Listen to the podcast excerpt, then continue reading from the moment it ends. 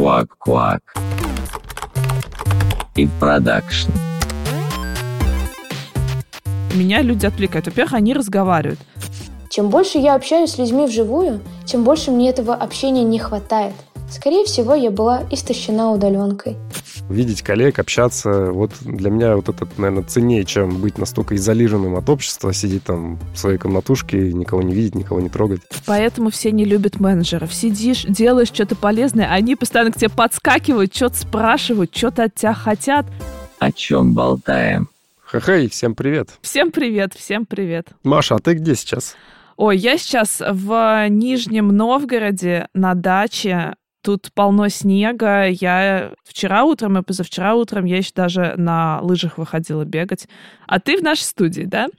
Я в нашей студии, да, но мы как раз-таки как с двух сторон будем смотреть на нашу сегодняшнюю тему которая у нас будет связана с работой на удаленке или же в офисе. У нас спецвыпуск опять. Угу. Спецвыпуск к праздникам. И решили мы, что мы будем сегодня обсуждать процесс вообще нашей работы в выпуске «Удалёфис». Мы сегодня не будем говорить именно про QA, про качество, а будем говорить про удаленную работу. И вообще, как, в принципе, пришел термин удаленной работы в наше время, ты помнишь? Когда это случилось? Так вот, хоп. Мне сначала хотелось сказать, что это случилось в ковид, но сейчас я понимаю, что на самом-то деле, наверное, это произошло раньше. У нас просто в какой-то момент случилось перенаселение на 26 этаже, и нам сказали, что если вы хотите работать из дома... Серьезно? Да, то вообще никто, никто не запрещает. Блин, ну были же другие этажи еще свободные. Слушай, там что-то был какой-то ремонт на 17-м. Вот как-то было несколько месяцев, когда реально мест не хватало, и часть людей отправили работать из дома, и мы как-то приезжали только на большие командные встречи, а потом получилось, что это как-то вообще нормально прижилось. Ну и, насколько я помню, у нас всегда же была возможность работать из дома. Я когда болела, я вроде из дома работала. Была, да. Но это была такая, можно сказать, привилегия, что ли, работать из дома. Не скажем, сотрудникам это проканывало, потому что бывали люди, которые вот могли хорошо работать только когда они вот вместе рядом с командой сидят. Вот. Но, с другой стороны, у нас всегда, ну, достаточно давно уже, да, центры разработки по всей стране раскиданы, и, по сути, как бы команды все равно так или иначе удаленно работают э, друг с другом. Вот, так что у нас такой формат работы уже действительно давно. Но, но, прям так вот глобально, вот почувствовали вот этот вот термин удаленной работы, наверное, все-таки действительно в ковидное время, в 2020 году, когда просто всех условно принудительно, да, там, ребят, давайте не будем друг друга заражать и снизим вот этот вот э, риск, будем сидеть дома. И ну, наша компания очень быстро как-то адаптировалась к этому и обеспечила работу всех сотрудников удаленно, из дома, достаточно эффективно. Вот. А, помню, когда компания помогала обустроить это рабочее место, разным людям требовалось разное, кому-то стол, кому-то стул, там монитор второй еще там что-то. И в итоге это позволило все-таки сохранить э, скорость работы и производительность.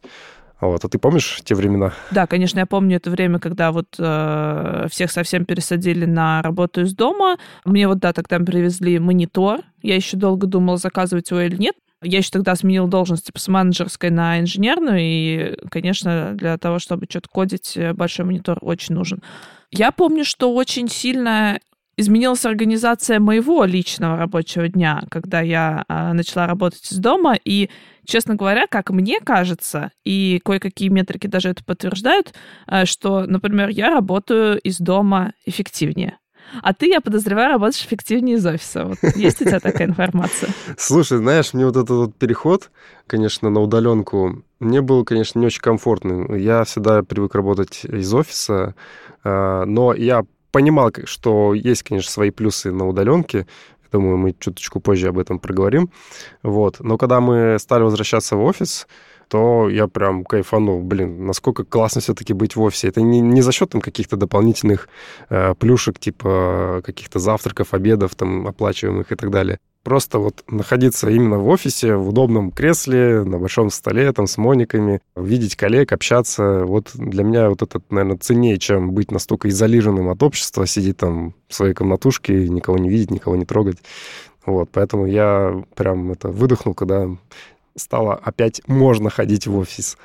Достаточно так спокойно. Я, я почему-то про тебя именно так и подумала. Но у меня, честно говоря, все с точностью да наоборот. Не, мне нравится иногда приезжать в офис, когда, например, вот мы приезжали э, летом всей командой на командообразующие мероприятия. Э, всякие у нас там был что-то квиз и пейнтбол. И вот мы приезжали на эти штуки, и это было очень круто, потому что реально все давно не виделись, все соскучились, мы очень продуктивно пообщались, там э, кучу вопросов порешали, порешали их более быстро за счет того, что у тебя постоянно есть э, быстрая обратная связь от коллег. Ты там какую-то идею закинул, они тебе ее сразу э, либо одобрили, либо накидали замечаний. Вот, но если говорить о ежедневном рабочем процессе, то меня люди отвлекают. Во-первых, они разговаривают. Особенно вот у нас на 26 этаже. Но это же просто невозможно. Там просто постоянно кто-то орет. И я сама, на самом деле, точно так же делаю. Кто-то что-то скрипит стульями. Потом самое ужасное, когда ты выбираешь себе место, вот знаешь, рядом с проходом, а я уже очень давно же работаю, ну и ты тоже. Да, я уже, на самом деле, на данный момент 6 лет как работаю в Тинькофф. Yeah. Ну вот у меня скоро будет 6 лет, а еще пока нет. Но, в общем, за счет того, что э, давно работаю и еще там немножко побывала в разных командах на разных должностях, в общем, я знаю кучу народу. И если я не дай бог, выбираю себе место рядом с проходом, ты просто не можешь целый день работать, потому что как бы каждый второй проходит, с тобой здоровается, что-то у вас есть какая-то микротема, small talk, о, ненавижу просто, не терпеть не могу. И улыбаться еще надо постоянно. У меня к концу дня э, лицевые мышцы, вот они не привыкли к этому движению, понимаешь, в таких объемах. Меня, наверное, вот от подобных проблем еще защищает э, мой внешний вид, потому что некоторые смотрят на меня и думают, блин, что-то такой серьезный, что-то хмурый, блин, зачем к нему подходить вообще? Ну, нафиг, типа, трогать его, пройду мимо. Но те люди, которые со мной больше знакомы, да, знают, какой я на самом деле, не такой уж и прям э, грозный, что ли, чувак, э, к которому страшно подойти, они все-таки заходят и такие, так, что ты там, давай, это, не хмурься, давай пообсуждаем что-нибудь. Начнем этот день с каких-то интересных новостей. Вот. А меня, на самом деле, это не особо парит. Наоборот, как-то вот в этом и дух офиса, что ли. Особенно как бы радует, когда ты можешь решить какие-то вопросы вот здесь и сейчас, просто увидел человека, о, точно, мне от тебя что-то надо было, пошел и прям за минуту решил вопрос. Но ты представь себя на месте этого человека. Вот он сидит, своей задачей занимается, а тебе вообще не помнит просто уже полгода. И тут, значит, ты такой подходишь, это надо переключиться, въехать в контекст, вообще вспомнить, что... Во-первых, вспомнить имя для начала, потому что, может быть, вы и не виделись никогда. Слушай, мы с бейджиками ходим, ну, во всяком случае, я точно. Блин, это, это вообще классно, потому что у меня реально есть люди, которые, ну, не любят включать камеру, а у нас в целом нет такой в команде переделывки, что надо включать камеру.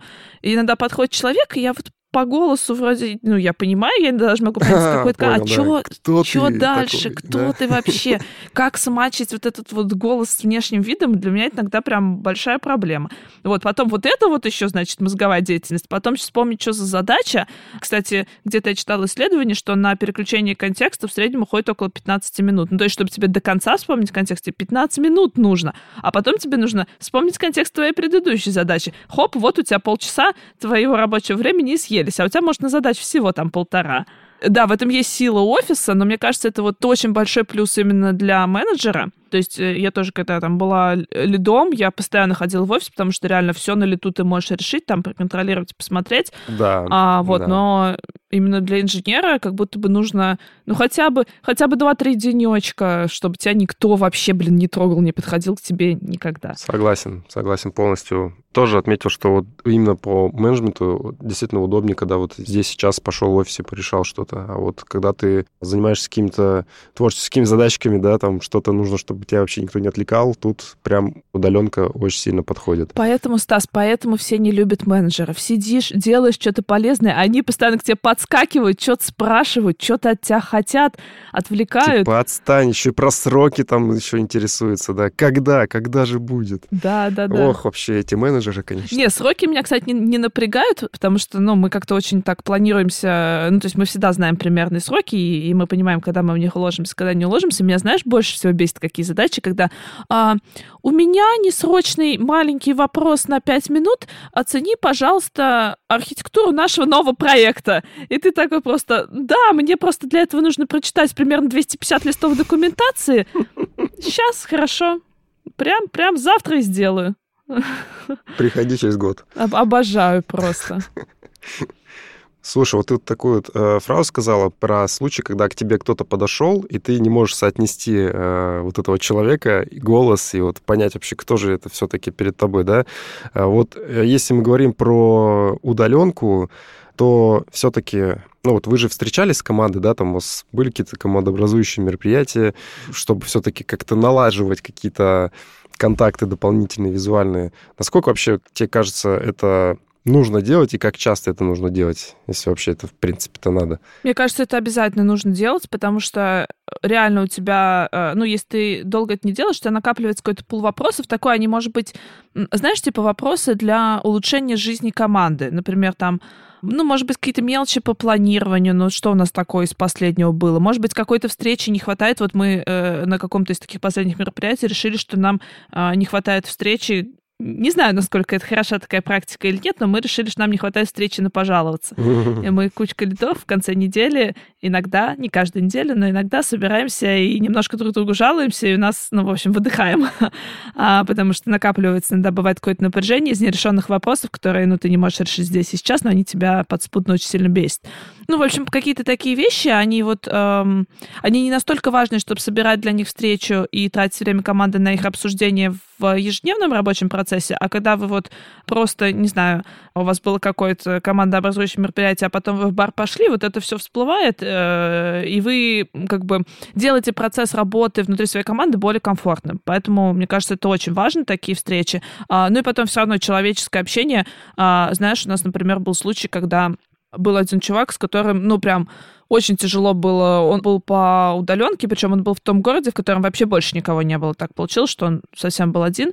И у всех остальных старых членов команды никак с ним не складывалось общение. Вот, ну, не могли мы притереться друг к другу. А потом он приехал, и, ну, оказалось, что он просто такой очень сдержанный чувак. И когда ты общаешься по Zoom, если ты не знаешь этой особенности, тебе кажется, что, ну, человек постоянно негативе, там, не хочет отвечать или что-то. А на самом деле нет. Он просто, ну, вот такой очень спокойный, очень сдержанный. И мы это увидели, и у нас сразу наладилось общение. Тоже вот такой очень хороший кейс. В общем, это обязательно надо делать. Э, чистота, ну, не знаю, мне комфортно раз, раз в год. Ну, максимум два. Ну, большое ты имеешь в виду, когда прям вся-вся команда съезжается со всех? Когда вся команда, да. А мы же недавно встретились с нашей командой подкастов вживую в Москве. Было очень круто. Да, было очень круто. И давайте, кстати, послушаем, что они думают про свой формат работы удаленный. Привет, меня зовут Лена Севцова, и я одна из тех сценаристов, которые пишут текст для подкаста «Квак-Квак в продакшн». Все наши сценарии обычно пишутся на удаленке, так как мы живем и работаем далеко друг от друга. Я работаю и живу в Минске, Беларусь. На удаленке уже больше двух лет, как только началась пандемия. Так как я жила в небольшом городе, то я тратила на дорогу до офиса минут 5-10. Переехав в Минск, до офиса теперь я трачу около часа. Когда я работала из офиса до удаленки, то у меня был каждый день четкий план. Утром позавтракать, сходить в спортзал, потом в офис, пообедать в столовой или в ресторане, вечером поужинать. То на удаленке спорт закончился для меня. Было очень мало физической активности. А насчет питания я вообще молчу. Оно было просто ужасно. Я порой забывала поесть. Или старалась есть параллельно работе. Со временем я поняла, что так не должно было продолжаться, ведь здоровье только ухудшалось, поэтому старалась и сейчас стараюсь возвращать активность и правильное питание в свою жизнь. Работа на удаленке первые полгода для меня была наказанием. Я не понимала за что. Я не могла принять тот факт, что я буду работать на кухне, сидя на табуретке. Я не понимала, ну как это? Верните меня в офис на мое оборудованное рабочее место к моим коллегам. Шум в офисе меня не отвлекал так, как отвлекала каждая мелочь дома. Чья-то ходьба, включенная микроволновка, крик соседей. Я не могла сосредоточиться и работать. Это был сущий ад. Со временем отношение мое, конечно, поменялось к удаленной работе, особенно после моего переезда в трехкомнатную квартиру, где у меня был собственный кабинет. Я оборудовала рабочее место, приобрела стол, за которым можно работать и стоя, стул, который контролирует осанку, большой монитор, настольную лампу, чтобы не портить зрение, клавиатуру, мышку. И это не просто рабочее место, это место мечты, да еще и с подсветкой. Я радовалась, что на удаленке и могла тратить свободное время на себя. Со временем я стала просыпаться позже, Уходить с работы, если можно назвать уходом на соседний диван, стало тоже позже. Самое ужасное – это мои дни были однообразными. Потихоньку стирались границы между работой, едой, отдыхом, хобби и перерывами. Сидя дома, завести общение было крайне тяжело. Я убеждала себя, что я очень занята, смотря сериал и поедая бутер с колбасой. Осознав, я начала выбираться из этой одинокой ямы. Познакомилась с новыми коллегами, которые стали моими друзьями, осознала, что старые друзья живут в моем городе, собрала чат с девчонками, и теперь постоянно мы планируем наши походы в кино, рестораны, на прогулки, музеи, выставки и развлекательные мероприятия. Чем больше я общаюсь с людьми вживую, тем больше мне этого общения не хватает. Скорее всего, я была истощена удаленкой. Привет, меня зовут Валерия Мадяева, я сценарист подкаста «Квак Кваков Production». Когда была удаленка два с половиной года, было первое время очень грустно и одиноко, потому что когда ты привыкаешь работать в офисе, в коллективе, у тебя какие-то свои налаживаются связи с коллегами, и вы вместе там смеетесь, ходите на обед, на перерыв, обсуждаете что-то, а тут ты один, предоставлен только себе. И первое время я по видеосвязи созванивалась с коллегой, и мы просто рассказывали, что да как, как дела, потому что нам было скучно. Сейчас я работаю в офисе, 5-2, поэтому экономию на дороге у меня совершенно нет. Я трачу полтора часа туда и час двадцать обратно. Но из плюсов нас кормят бесплатно в офисе, поэтому не надо думать о том, что взять с собой. Сейчас, поработав в офисе, поработав удаленно, могу сказать, что это выбор каждого, но сейчас это больше выбор работодателя, даст он вам удаленку или нет. В принципе, в удаленке не вижу никаких таких огромных минусов. Если есть возможность работать удаленно, почему бы нет. В последнее время, в последние месяцы, когда я работала удаленно, я смогла даже посетить некоторые города нашей страны. Я и съездила в Калининград вместе с ноутбуком, я съездила в Астрахань. Вообще было здорово. Но и в работе в офисе тоже есть свои плюсы. Ты также можешь после работы быстро, например, в Москве что-то поделать. Я просто работаю в области, и после работы добираться в Москву вечером не всегда удобно. Квак-квак. Кстати говоря, про время до работы. Вот э, вспомни, сколько ты тратила время до работы, когда мы все работали именно из офиса. Ты же не близко прям была. Я вот прям легко могу это вспомнить, потому что на той неделе я опять ездила в офис, потому что мне было нужно. И раньше, в общем, я тратила час сорок пять, потому что я живу в Реутове. Реутов — это далеко от... Ну, как далеко от Москвы? Если, типа, посмотреть по карте, то мы от Москвы через шоссе. В целом я хожу в Москву в Ашан за продуктами. Вот. Но до метро мне примерно там 20 минут пешком, и, естественно, метро — это крайняя станция. В общем, и это еще крайняя станция отводного стадиона, самый противоположный конец Москвы, мне кажется, который можно придумать. Час 45 я тратила, причем час 45 — это если ехать к 10.30 на работу. То есть в час пик — это 2 часа. А в последние вот недели у нас еще делали ремонт, ну и перекопали одно э, место на юбилейном. И, в общем, маршрутка стала ехать в обход так, что на маршрутке вообще стало нерелевантно добираться до метро пешком быстрее. Но и пешком нужно было идти в обход грязюки типа по парку. По парку это, конечно, очень приятно, но это еще на 10 минут дольше. И, в общем, те же самые два часа, два часа туда, два часа обратно. Жесть. Да уж. Я к пятнице просто... Я вернулась домой, легла и, и лежала пластом. А ты сколько тратишь времени до работы? А, меня сейчас будут ненавидеть, наверное, все. Я живу рядом с офисом, поэтому проблема с э, дорогой не проблема вообще. Дорога до офиса. Я 20 минут пешком, то даже можно побыстрее. А недавно я себе купил электросамокат. Правда, еще пока не ездил, но сам самокат классный. Когда вот лето начнется, я буду, думаю, гонять. А шлем-то ты купил? А зачем? Это же не мопед. В смысле? Это же не мопед, тут не нужен шлем. Э, нет, там вообще теперь по правилам нужно с прошлого года. А я слышал как раз-таки, что вот по новым правилам смарта, которые будут, никаких там шлемов и прав ничего не нужно. Потому что это не мопед, это электросамокат, а там никаких шлемов не надо. Ну, я бы, Стас, на твоем месте, конечно, купила бы шлемчик. Шлем лишним вообще никогда не бывает. В общем, мы выяснили, что, значит, ты э, счастливый мерзкий человек, Да. который пешком ходит э, быстро до офиса и потом там э, всех достает и таким образом повышает свою эффективность.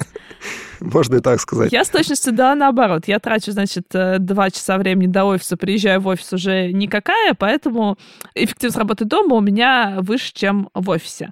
А может быть, у тебя есть какие-нибудь вообще лайфхаки, которые помогают поддерживать э, твою продуктивность и в офисе, и на работе? А, Следить за своим календарем, потому что когда ты ходишь постоянно по каким-то встречам, если у тебя на один день очень много встреч, э, просто совершенно разную тематику, то вряд ли ты что-то конкретного сделаешь э, вот в этот день полезного, да, ты будешь только болтать, ходить. Для тебя комфортно сколько часов встреч в день? Или в количестве? Ты вообще как их считаешь, в количестве или в часах? А, Знаешь, больше, наверное, в часах, потому что от количества тоже очень сильно как бы страдает вот этот вот Короче, когда много разных встреч, ты же каждый раз, получается, переключаешь контекст, да, ты сама вот сказала про то, что тебе нужно, условно, там, в среднем 15 минут, чтобы переключить контекст, если у тебя идут встречи одна за другой просто вот без перерывов, это тебе вот в моментально вот нужно в моменте, да, переключать контекст и сразу понимать, что это сейчас за встреча, вот, причем все по-разному ведут, не все там какую-то агенду готовят, не все объясняют, что это сейчас за встреча, что мы тут хотим обсудить, вот, и тебе приходится на лету как бы определяться, типа, так, что я сейчас тут делаю, что от меня тут хотят. Вот, поэтому круто иметь, как бы, во-первых, агенду, да, и, во-вторых, круто иметь какое-то запасное время, какой-то буфер, чтобы подготовиться к этой встрече, там, немножко как-то прийти себя там с предыдущей встречи. Возможно, тебе с предыдущей встречи еще нужно было что-то сделать, там, какой-то митинг ноутс там написать или какие-то действия там зафиксировать где-то. То есть э, какая-то активность, которая нужна вот сразу же после встречи, да, чтобы потом не забыть, не возвращаться к этому, не висело там каким-то грузом. Вот, поэтому я не знаю вообще, если честно, как люди там работают просто по 8 часов на встречах. Вот просто это жесть. Или там, или в количествах, там, типа 15 встреч в день, там, не знаю, 3 one-to-one, там, 4 каких-то технических встречи, там, 2 еще там каких-то посидеть, просто по послушать. Ну, это жесть. Это жесть. Мне кажется, так, так невозможно работать эффективно. Да, мне тоже. Нет, я не, не утверждаю, что нельзя так работать эффективно. Наверное, кто-то справляется, но это нужны какие-то дополнительные навыки, которых вот у меня, например, точно нет. Я тоже больше четырех часов встреч в день я не выдерживаю, хотя мне, блин, очень часто пытаются напихать побольше. Мне, кстати, кажется, что вот э, культура ведения встреч это то, что у нас можно было бы поразвивать, потому что вот ты правильно сказал, что не все пишут э, агенду. Еще мне очень тяжело, когда меня приглашают на какую... У меня просто часто бывает такая специфика, что меня приглашают на какую-то встречу, ну, типа, не совсем из моего стрима. Типа, а проконсультировать. А, или там, ну, посмотри вообще, что тут происходит. И вот в таких случаях надо обязательно, и вообще, мне кажется, всем участникам встречи надо разъяснять, нафига они здесь есть. Ну, то есть, если это продуктовая команда, им, наверное, и так все понятно, зачем они здесь сидят. А если вы приглашаете каких-то людей, которых вы обычно не приглашаете на встречу, там, не знаю, продукт только или дизайнер к вам добавился, или э, вот человек с соседней команды, чтобы там, не знаю, про автоматизацию что-то посмотреть, рассказать, или вообще кто угодно, нужно обязательно человеку объяснять, собственно, зачем он там нужен, потому что так можно сидеть, ушами хлопать и не сделать э, то, ради чего тебя приглашали, и потратить время. А может быть, мы можем сейчас сформулировать какие-то хорошие практики вообще вот э, назначения и ведения встреч?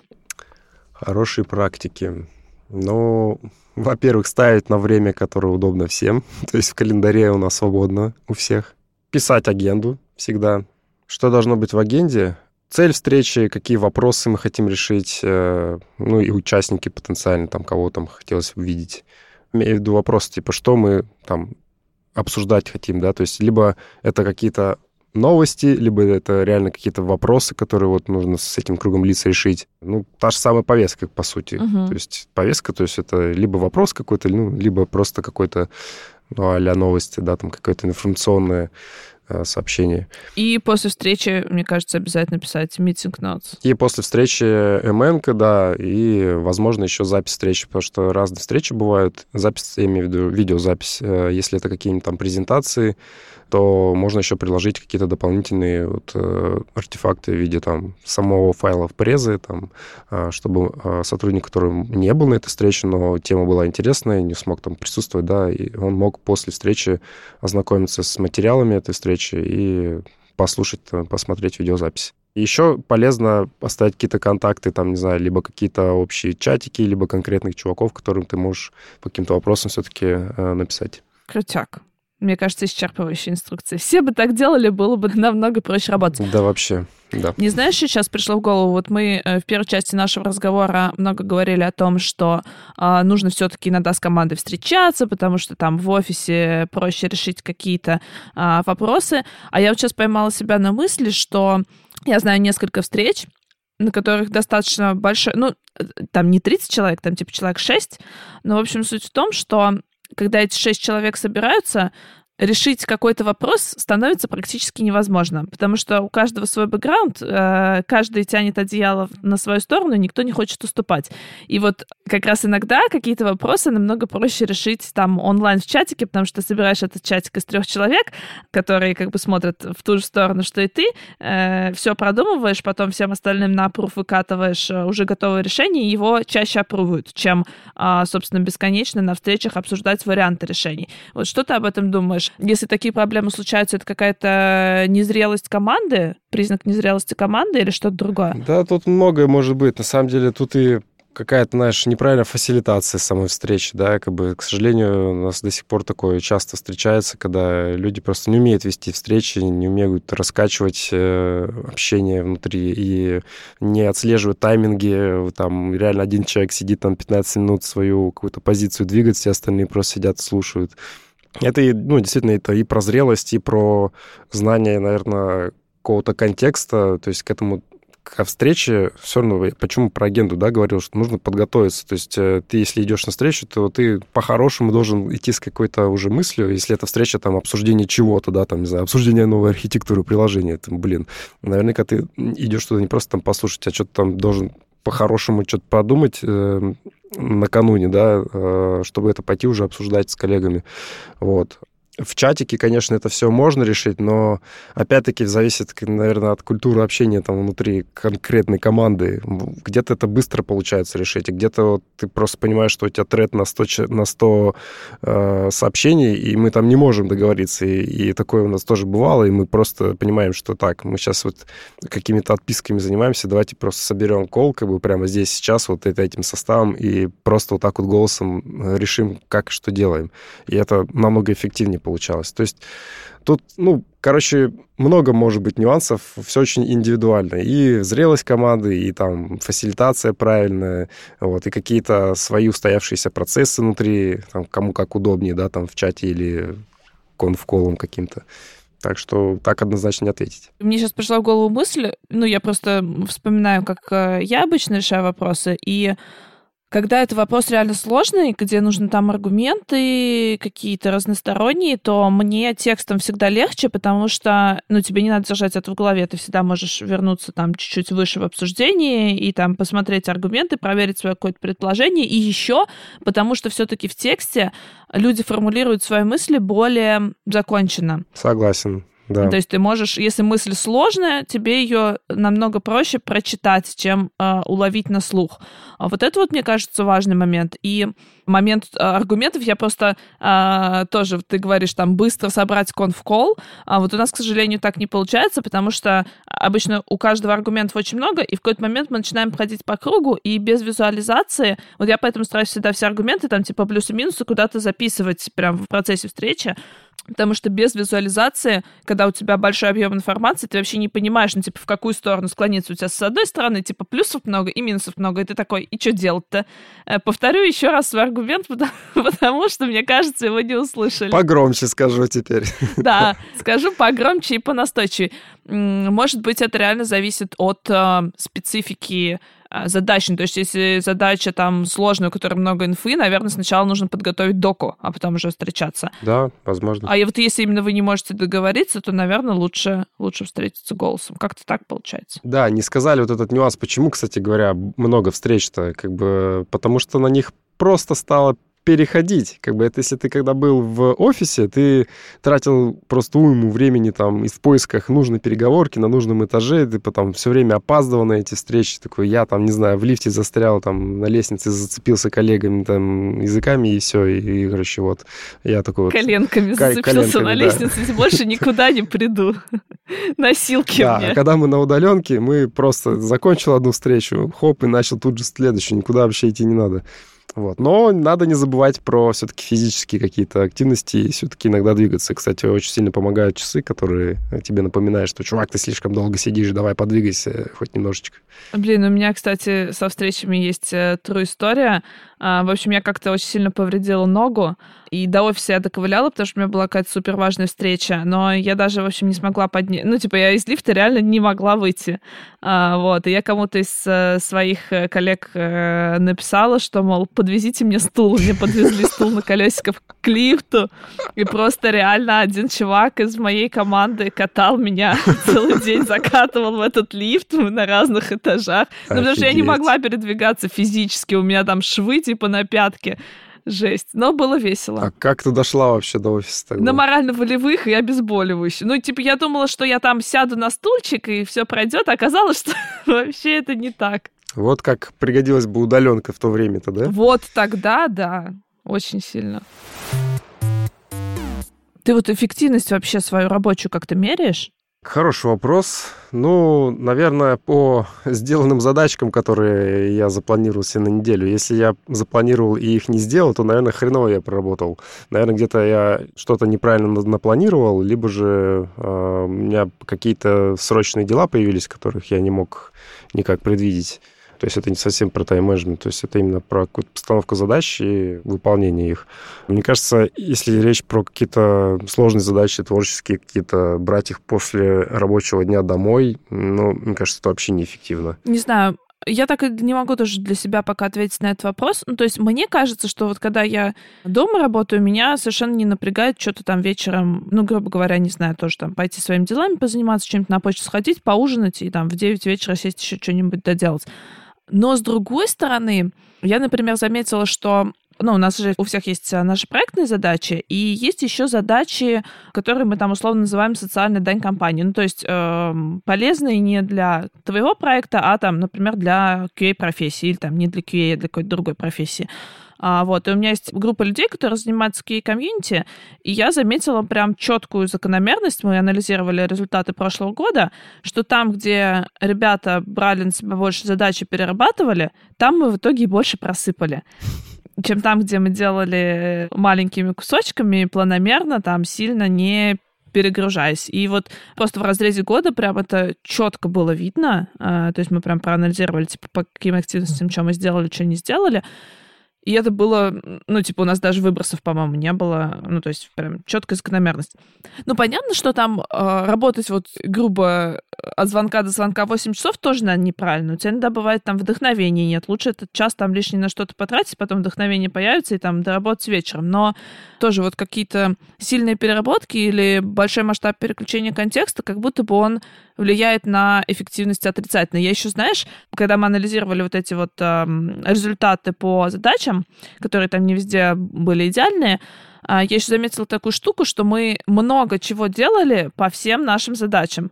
То есть, может быть, нужно делать не я, наверное, сейчас как капитан очевидность, но, типа, работая не 8 часов, а головой. То есть как будто бы там, где мы работали не уставшие, мы больше прикладывали головы и сразу принимали э, более правильные решения, нам не приходилось потом переделывать. Вот. А там, где мы делали вот это вот все в запаре, в переработках, мы принимали возможно, не такие качественные решения, э, там много метались туда-сюда, то одно решение, то другое, и, в общем, не везде достигли результата, которого мы хотели. Интересно, кстати, как с этим обстоят э, дела у нашей остальной команды подкаста. Мы ведь да. э, все работаем по-разному, все работаем из разных... Ну, не прям все, но у нас много городов, получается, в нашей команде. Давайте послушаем, как они вообще справляются или не справляются с удаленкой, как им больше нравится работать. Привет, меня зовут Павел Ткачев, я сценарист подкаста «Квак-квак» и в продакшн. По идее, работая из дома, я должен экономить где-то 2 часа в день. С одной стороны, я стал лучше высыпаться по утрам, Но, с другой стороны, работая из дома, велик соблазн поделать что-то вечером по работе. Так что я бы не сказал, что я сильно экономлю. Иногда я приезжаю в офис, чтобы поработать вместе с коллегами, потому что при живом общении наш уровень взаимопонимания гораздо выше, чем через переписку. Когда мы все долго сидели по домам во время карантина, то в какой-то момент это уже было невозможно все время находиться в одних и тех же четырех стенах. Поэтому я изменил свое отношение к офису и стал с большей охотой приезжать туда, чтобы поделить место работы и место отдыха. Но при этом стоит отметить, что в офисе стало комфортно работать, потому что большинство коллег до сих пор предпочитают удаленку. И вот если бы они все, как в старые времена, вышли бы на работу, то работать бы там стало бы невозможно из окружающего шума. А так э, мне сейчас нравится так совмещать, сочетать. Я увлекся походами. Мне очень хотелось вырваться куда-нибудь из своих четырех стен, подальше от замкнутого пространства и отчуждения от мира. Поэтому я начал выезжать на природу, туда, где стен нет вообще. И, соответственно, у меня начали появляться знакомства с людьми со схожими интересами, и как бы мое хобби сделало мою жизнь чуточку интереснее. Всем привет, меня зовут Оля, и я один из сценаристов этого подкаста. Если меня спросить, что я выберу, удаленку или офис, то я, конечно, проголосую за удаленку, как минимум по одной простой причине. Это время в пути до офиса. У меня оно занимает практически два часа в одну сторону. Я думаю, тут комментарии излишние. Всем понятно, что при таком маршруте ты приедешь на работу уже уставшим, а тебе еще нужно отработать, а тебе еще нужно вернуться домой. Хорошо бы еще успеть отдохнуть, а, заняться своими хобби или какими-то делами, еще выспаться. В общем, много дел, времени мало. А когда ты на удаленке, у тебя с этим распорядком проще. И еще, кстати, один плюс, который я нашла в удаленке, это возможность намного проще договориться с курьерами о времени доставки. Когда ты всегда дома, ты всегда готов принять свой долгожданный заказ. Конечно, раньше для меня люди, которые работали на удаленке, казались какими-то небожителями, потому что вот у них было что-то, чего нет у меня. Но с течением времени, когда я сама стала работать на удаленке, мое мнение, конечно, немного изменилось. Да, есть плюсы, но есть и минусы. Наверное, самые заметные для меня — это снижение физической активности. Когда ты ездишь в офис, то как минимум ты доедешь на работу, ты будешь ходить где-то по офису, ты потом будешь возвращаться домой, и ты это время находишься в движении. И на самом деле, конечно, зависит от того, чем ты занимаешься, но даже просто вот в быту ты мог набрать э, те самые 10 тысяч шагов. А сидя дома, тебе уже нужно что-то делать для этого специально. Ну и, наверное, еще один значимый минус, про который многие говорят и пишут, это чувство одиночества. Лично я себя не чувствую изолированной, работая удаленно. Потому что, ну, работа — это работа, ты на нее приходишь, ты делаешь какие-то дела, ты общаешься, пусть даже удаленно. А вот уже после работы начинается твоя личная жизнь, и дальше ты можешь контролировать самостоятельно, с кем ты будешь общаться, в каком количестве, в каком формате, и в итоге выстраивать свой баланс общения. Однако есть один момент, который я замечаю, это некоторая разобщенность в команде, разобщенность именно общения. У нас команда распределенная, и мы круто ладим друг с другом, мы всегда друг другу придем на помощь по работе. Но вот когда нам удается собраться всем вместе, это редкие дни, потому что мы все находимся в разных городах и даже странах, но вот эти вот редкие дни, ну, они просто чудесные, потому что мы можем друг друга увидеть, мы можем обсудить что-то лично, мы друг друга лучше узнаем, мы лучше друг друга чувствуем. И, конечно, такое вот личное общение, работа вживую друг с другом, она совершенно по-другому ощущается, и она как-то больше вдохновляет, что ли, чем когда вы работаете вот каждый там из своего уголка. Поэтому да, удаленка, конечно, это плюс, но хотелось бы встречаться все равно почаще. Квак-квак. Стас, а вот все-таки ты иногда работаешь э, из дома, и, как мне кажется, самая частая проблема, на которую жалуются, это что тяжело закончить дома рабочий день, нету вот этого вот переключения. Может быть, у тебя есть какие-то лайфхаки, как ты, когда работаешь из дома, переключаешься, собственно, как ты делаешь свое завершение рабочего дня, организовываешь? Ну, во-первых, я стараюсь оставлять э, задачки, которые я вот хочу дома доделать, небольшие, то есть э, с вполне конкретным э, результатом, который хочу достигнуть, придя домой. Вот. А, то есть это небольшие какие-то истории, которые там надо начать, там, условно, презу делать, да, и завтра ее там доделать. Нет. А, как бы, то есть это какие-то небольшие такие истории, э, чтобы закончить вот текущие задачи, которые были вот в этом рабочем дне. Во-вторых, есть такие, ну, не знаю, лайфхаки или нет, но я, короче, с женой очень сильно там подсел на всякие сериальчики. Вот. И, как правило, каждый понедельник выходит какая-нибудь новая серия. Там разные сериалы выходят. Сейчас не буду особо какие-то конкретные там пиарить.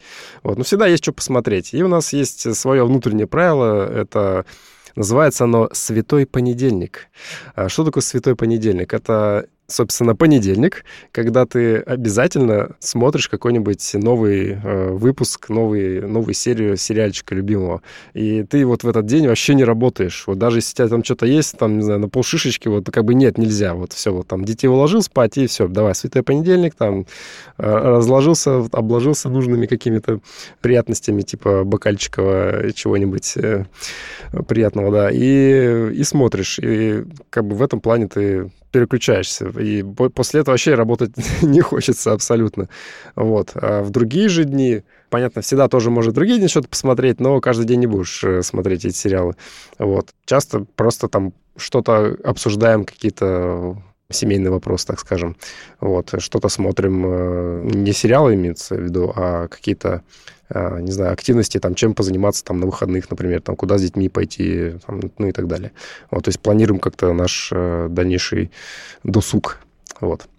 А у тебя, Маш? Слушай, это интересно, потому что у меня примерно такой же лайфхак, но только я как раз смотрю каждый день. В общем, я же учу английский, Ненавижу английский, если честно.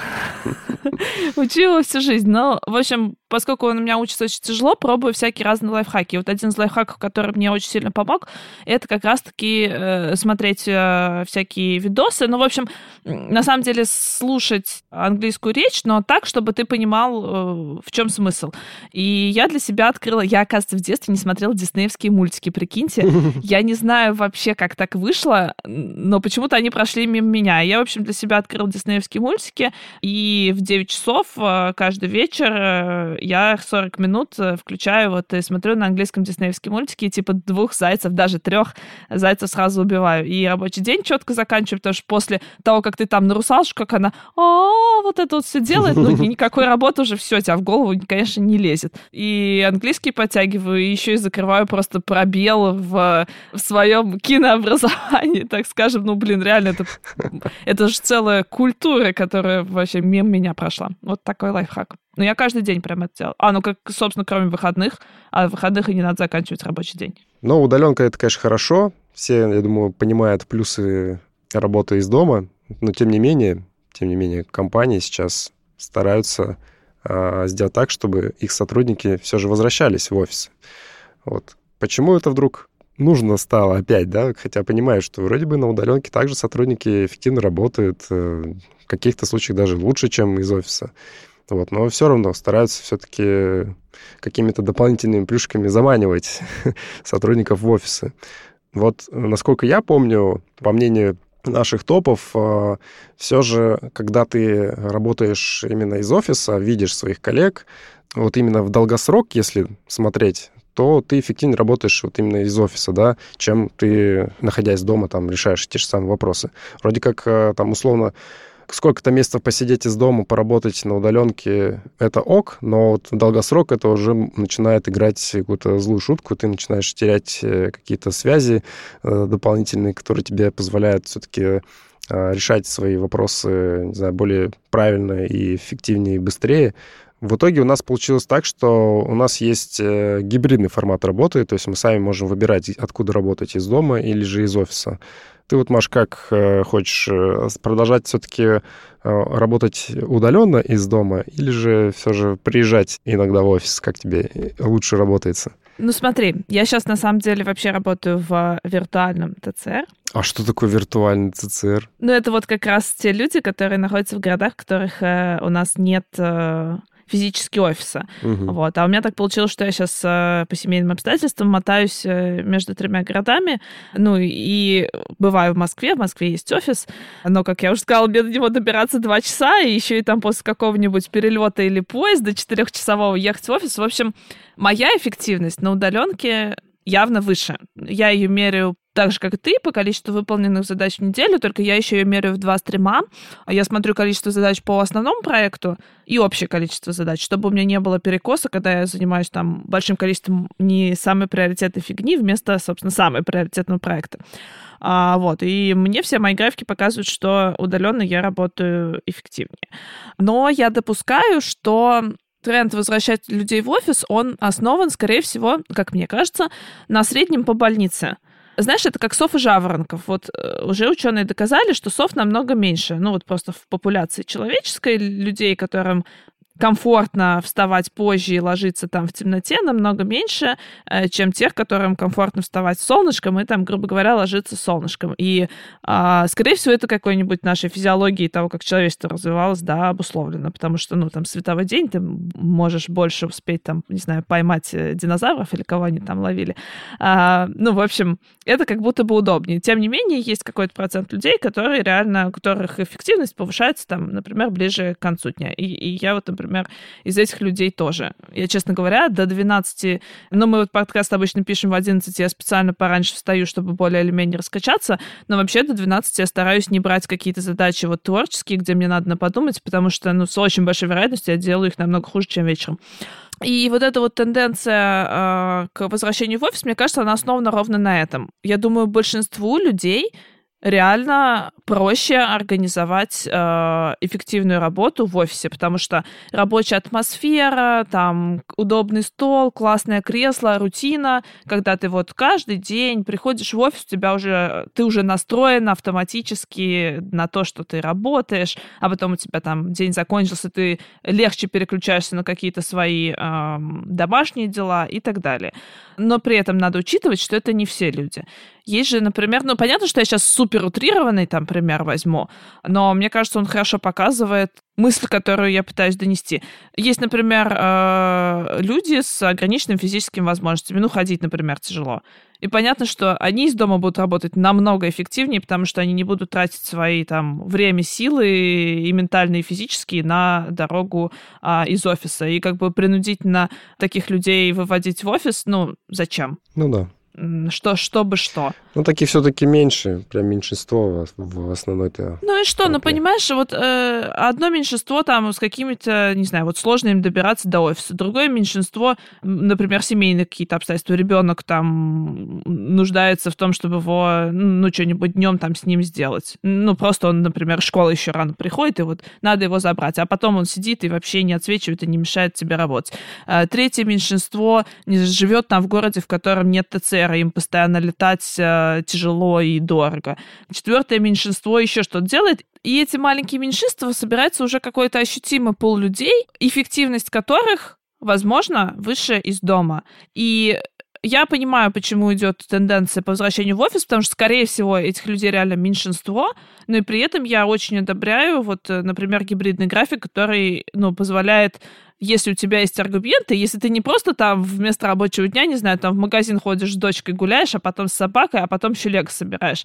Эффективность твоя, мягко говоря, не очень большая. Вот если ты, правда, эффективно работаешь, более эффективно работаешь из дома, и какие-то объективные метрики, например, количество и качество выполненных задач это показывают, то, собственно, зачем ограничивать? Согласен. Наверняка людей, которым э, работать из офиса проще, наверняка их больше. Ну, то есть я даже, а, вот мы говорили о том, что типа с задачами это связано, но даже от людей, которые тоже на инженерных позициях находятся, я достаточно часто слышу, что вот за счет того, что мозг автоматически при приходе в офис настраивается на работу, работать из офиса легче, и это тоже очень классный, хороший аргумент. Кстати, интересная инфа. Мы собирали мнение в нашем телеграм-канале о том, как кому э, удобнее работать в офисе или на удаленке. И за удаленку у нас проголосовало 45% ответивших, а за офис только 10%, но у нас очень много голосов а, за варианты там и там хорошо.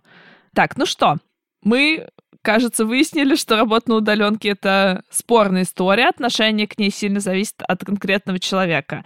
И выбор, работать ли удаленно или работать из дома, вы можете сделать, исходя из ваших наблюдений за собой. Мы еще рекомендуем, чтобы наблюдения подкреплялись какими-то объективными метриками. А самое главное, чтобы работа была эффективной и доставляла вам удовольствие. А всех наших слушателей с гендерными праздниками, кстати, влияние вообще гендера на работу и э, равноправие в нашей, не только в нашей компании, мы обсуждали в прошлом году, тоже на спецвыпуске к праздникам. Он назывался «За тесте равноправия». Если еще не слышали, обязательно послушайте. А я надеюсь, что вам сегодня было не очень скучно. Немного у нас было технической инфы, но какие-то лайфхаки мы все равно вроде, вроде дали. Да, вроде да. Вроде дали.